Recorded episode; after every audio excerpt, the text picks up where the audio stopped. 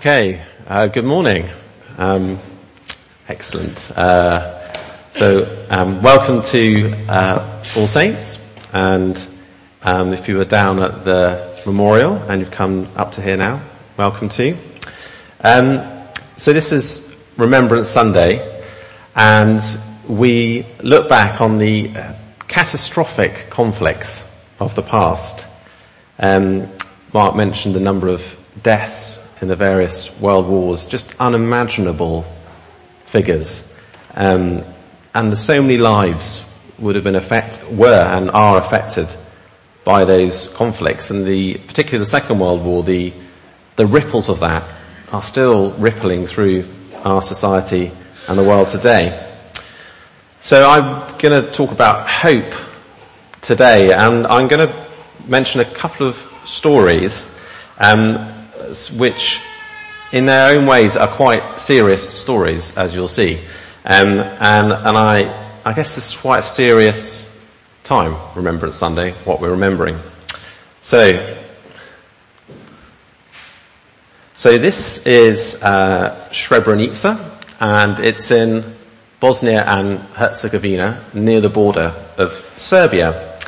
And you may remember that uh, it was part of a country known as Yugoslavia, uh, and that country was torn apart in a civil war in the early 1990s. And Bosnia-Herzegovina itself was uh, various factions rose to take different parts of the country. So many people fled in fear to different places. And Srebrenica was one of those uh, places.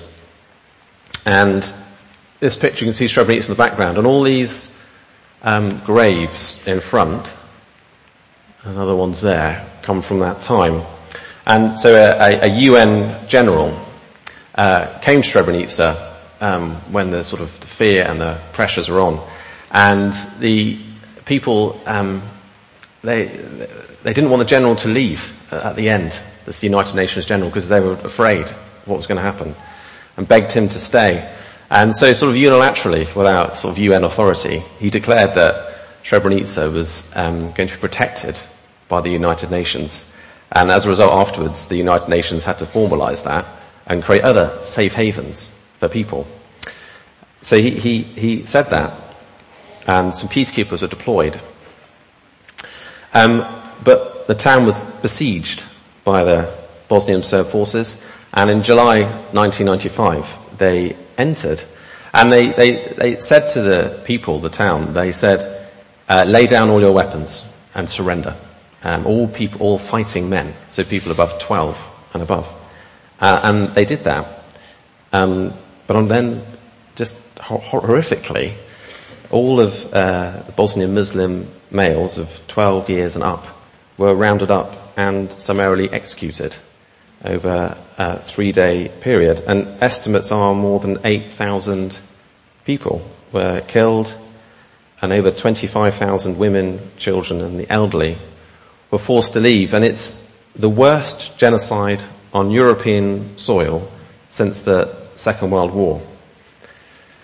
So sobering stuff. Um, again, as we see, the echoes of that are very real and visceral for the survivors, uh, loved ones and families. And when I was at, at university, um, I studied some of the case reports that came out of Srebrenica in war crimes tribunals that happened afterwards.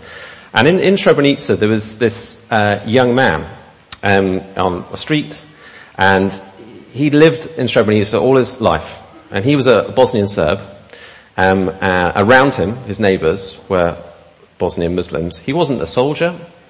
He wasn't in the militia. He was from a, a, a normal, stable family. And when, when the town fell in July 1995, he went on a, a killing spree, murdering his Muslim neighbours. And when I read this story at university, I think I had this um, optimistic view of humanity. I'd like to think that humans um, you know, we're, we're a noble creature. Um, we strive to live in a good way, and we can flourish in creativity. But I read stories like that and I was thinking there's this darkness, a horrible darkness. And it, it just fills me with this sort of existential fear that perhaps my outlook is wrong. Is, is there hope? Are we a noble creature? So, so we're looking at hope at the moment in our sermon series, uh, Culture of Hope. And hope's a really important thing. So psychological research has shown that a lack of hope can eventually lead to severe mental health issues. It can even shorten your life if you're in a very hopeless situation. And I wonder what comes to your mind when you hear this word hope.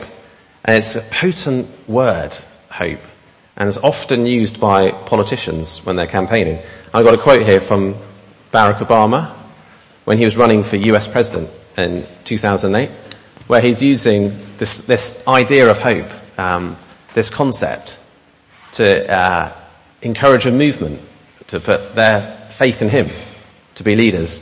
And I'm sure in this election cycle we're going to hear similar things of where we should place our hope uh, in our people who are vying for be our representatives and how in them they'll make things better. So that's a very strong um, expression of what hope means in our culture. And Hope is a Remembrance Sunday for me brings back um, some of the hopefulness after the Second World War. And our society, we, would survived as a, as a country. We'd survived this terrible thing. And there was definitely a, a galvanizing force to create a, a, better, better society with the creation of the NHS, uh, national parks, um, legal aid, all these things to name a few. Um, and hope's also a very personal, very personal thing. Uh, hope that our situations and our lives can improve if things are difficult. Hope, maybe you love sport. Hope that you hope that your sporting team will win. If you have children, hope that they'll be able to grow up and find their place in society, find their definition in Christ. When all said and done though, I come back to that young man in Srebrenica you know, do we have reasons to be hopeful in ourselves? And what does God have to say about all this? So the Bible is, is, is very gritty. It's very real about the human condition. And so not surprisingly, as a psychologist would say, it has something to say about hope. So just, just first, the, about the word hope in, in Hebrew has two meanings. One is of, of waiting and one is sort of tense um, anticipation or expectation. So the, the image is often of like a, a cord that's been stretched. So this are the images in the Bible which gets translated into hope in our Bibles. So we're going to look at that.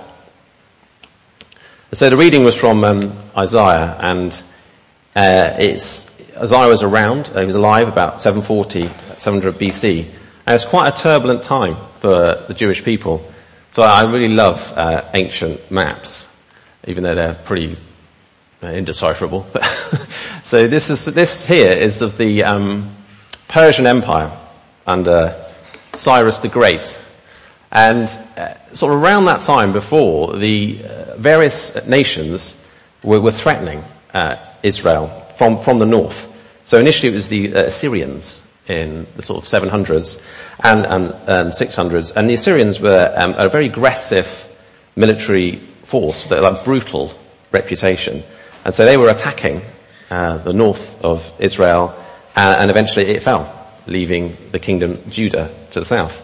And, and Isaiah had prophesied that, that the kingdoms of Israel and Judah would fall as a consequence of judgment. But so Israel fell initially, but Judah endured, and anyway, the, as is often the way, the Assyrian Empire was suddenly defeated by the Babylonians, became sort of whipping around from Babylon, and they actually put Jerusalem under siege, and it fell in 586 BC. So this is the context for Isaiah 43. This is the context that Jerusalem had fallen and the, the, the, the people were been taken away by the Babylonians. And I wonder if you can put yourself try and put yourself in your imagination into the minds of the Jewish people at the time. So you've been going through a couple of hundred years of the threat of war, stories of brutal foreign armies, lives turned upside down. Your husband and sons could have been killed in their various conflicts, had weak, not very good rulers, and the prophets at the time were announcing God's judgment. This was happening because of God's judgment. So I'm sure that the, the fear would have been very visceral and all consuming.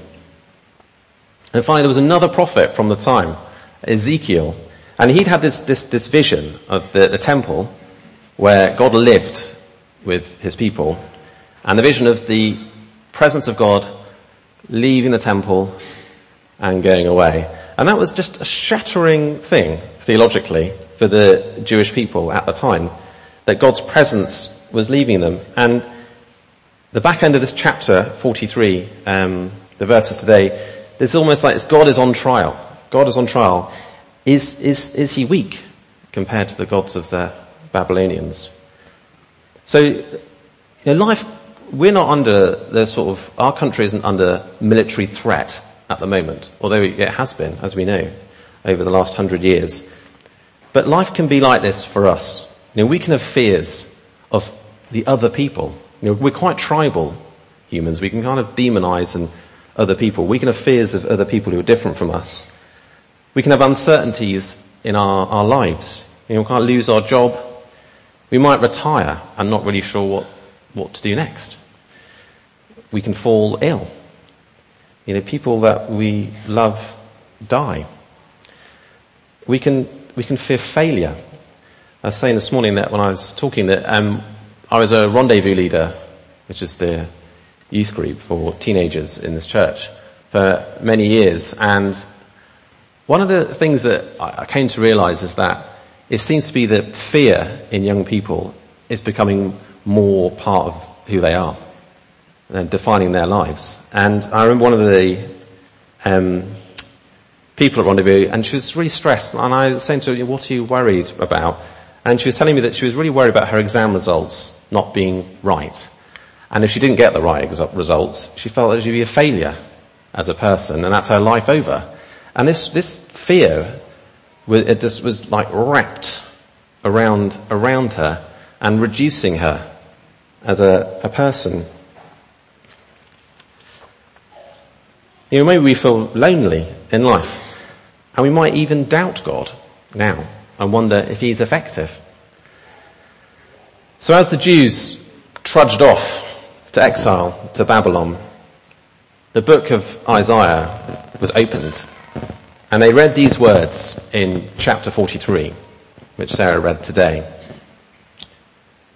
I don't know if you've got it open. These are just astonishing words. And I mean, first of all, I'd say these are words where, of grace. So the Jews can do nothing about their situation. They can't, they're not going to be able to defeat the Babylonians. But God is saying, I will do, I will do these things. I will bring you back. I will save you. You can't earn it. You can't make it happen. Words of grace. God is doing it.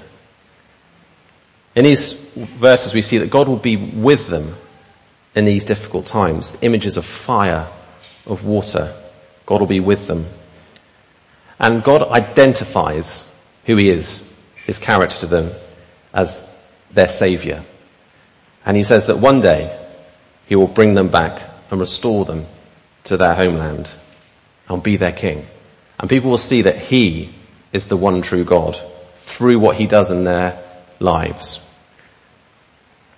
It also talks about how nations will be sacrificed. Almost picture language. And God's saying there that He's willing to give any price to ransom and rescue His own. These are the words that the Jews have heard as they were taken away. And this is biblical hope. It's not hope in ourselves. It's not about being optimistic that you sort of look at your situation and think it's okay or it might get better. It's not about being an extrovert personality. It's about putting your hope in God. that God will see his promises through, will not abandon his people despite all their flaws and failings, will rescue his people and establish himself as the one true God above all others. So these were the words of comfort to the Jews as they were taken away, sustaining them as they were in exile. So hope is about putting faith in God solely, in his character and his promises to make all things right and to uphold the promises he's made to be committed to his people. And this is the same God today as back then. I don't know where you are. And maybe you are in a hopeless situation or things are difficult. Maybe you're remembering people who've died in your life. Maybe you've lost your job. Maybe you doubt God. Maybe you're afraid of climate change. Maybe you're wondering, can this country get some politicians who are going to show us good leadership?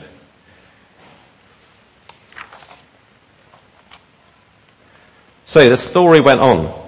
Eventually the Babylonian kingdom came to an end and the Persians, who we see up there, took over under this leader called Cyrus.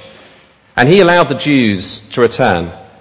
And it looked like Isaiah 43 was happening as they came back, back from exile. But things were still not quite right.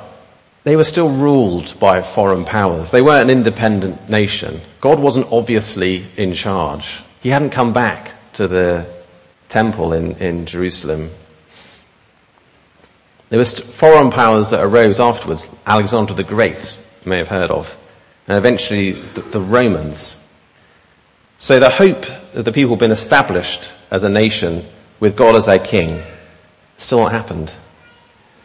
But the Bible had talked about, the Old Testament, God returning in person to make his people, to make things all right. So they were still in this tense expectation, this tense anticipation. And so now we come to um, Galilee, in the early part of the first century. And there was this young itinerant um, man going about the place. You may have heard of who he was. Um, I'm just going to share some words from Mark about this uh, individual. So Mark starts the beginning of the good news about Jesus, the Messiah. Then goes on. Uh, Jesus started his ministry. So Jesus went into Galilee proclaiming the good news, the euangelion, the announcement and said, this is it, this is the gospel now. the time has come. The kingdom of God has come near. Repent and believe the good news. So this was again Isaiah 43 happening. The kingdom was being established. Jesus was announcing that God was becoming king where all things will start to be put right. The way God works is unexpected. As Jesus continued in his ministry and life, his followers came to see that he was the Jewish Messiah. But God's kingdom was like nothing else, not any human kingdoms. And the hope spoken of in the Old Testament, the waiting, the tense expectation, was redefined on Jesus. He incarnated hope, a living hope, as Mark said earlier. People came to him, were healed, redeemed, had their sins forgiven, were loved dearly. He was popular with ordinary folk. As you probably know the story though, Jesus confronted the power structures, the Jewish leaders and the might of the Roman Empire and the dark powers sitting behind these human institutions. And he was crucified and seemingly the hope that was been put in him was dashed. But we're here today, all of us, in this building, in a country built on Judeo-Christian values, because it was not the end. Jesus was resurrected. The hope placed in him could not be overcome. And on that day, in the garden, the first day of the week, new creation started. The great promise in the Bible that God would one day make all things new started in Jesus. And this message of Jesus, as you know, in the letters of Paul uh, and in history, spread throughout the Roman Empire and beyond. It crossed ethnic divides. It redefined what it was to be a human, to be a man, a woman and a child. It turned upside down social hierarchies. New communities arose, radically different to the cultures around them. Peter talks about them being a living hope, living as new humans. They cared for the poor and the widows. They loved and stuck by one another. They bore with each other when they fell out with each other. They forgave. Even under persecution, they stuck to each other.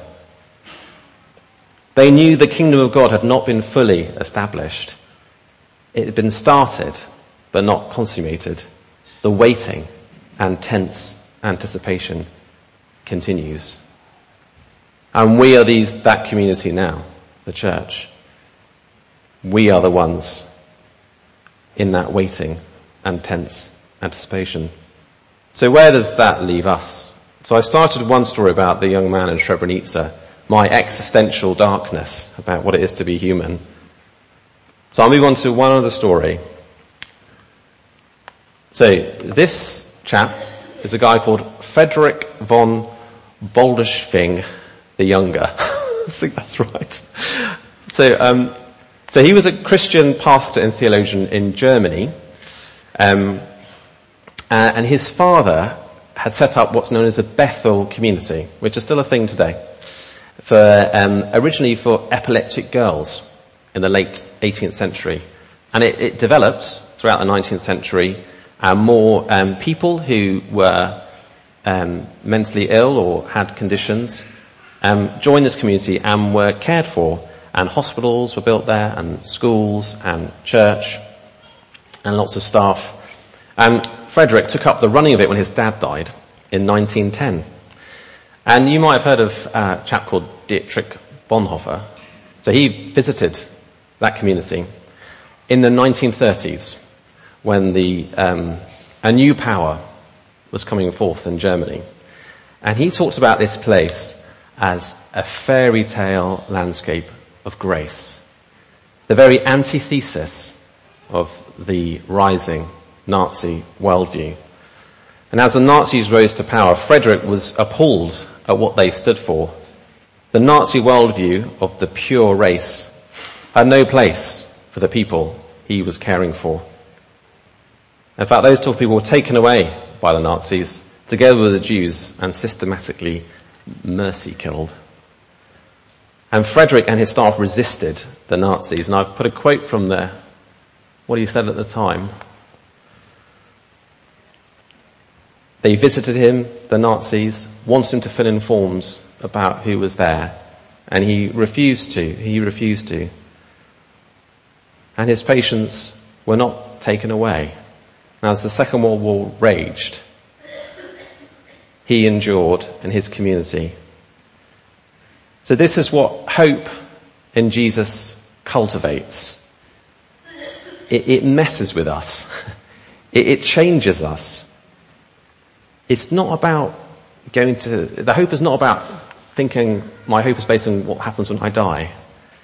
It's gritty, it's real, and it's incarnating into the now whilst looking in tense expectation to the new heavens and new earth.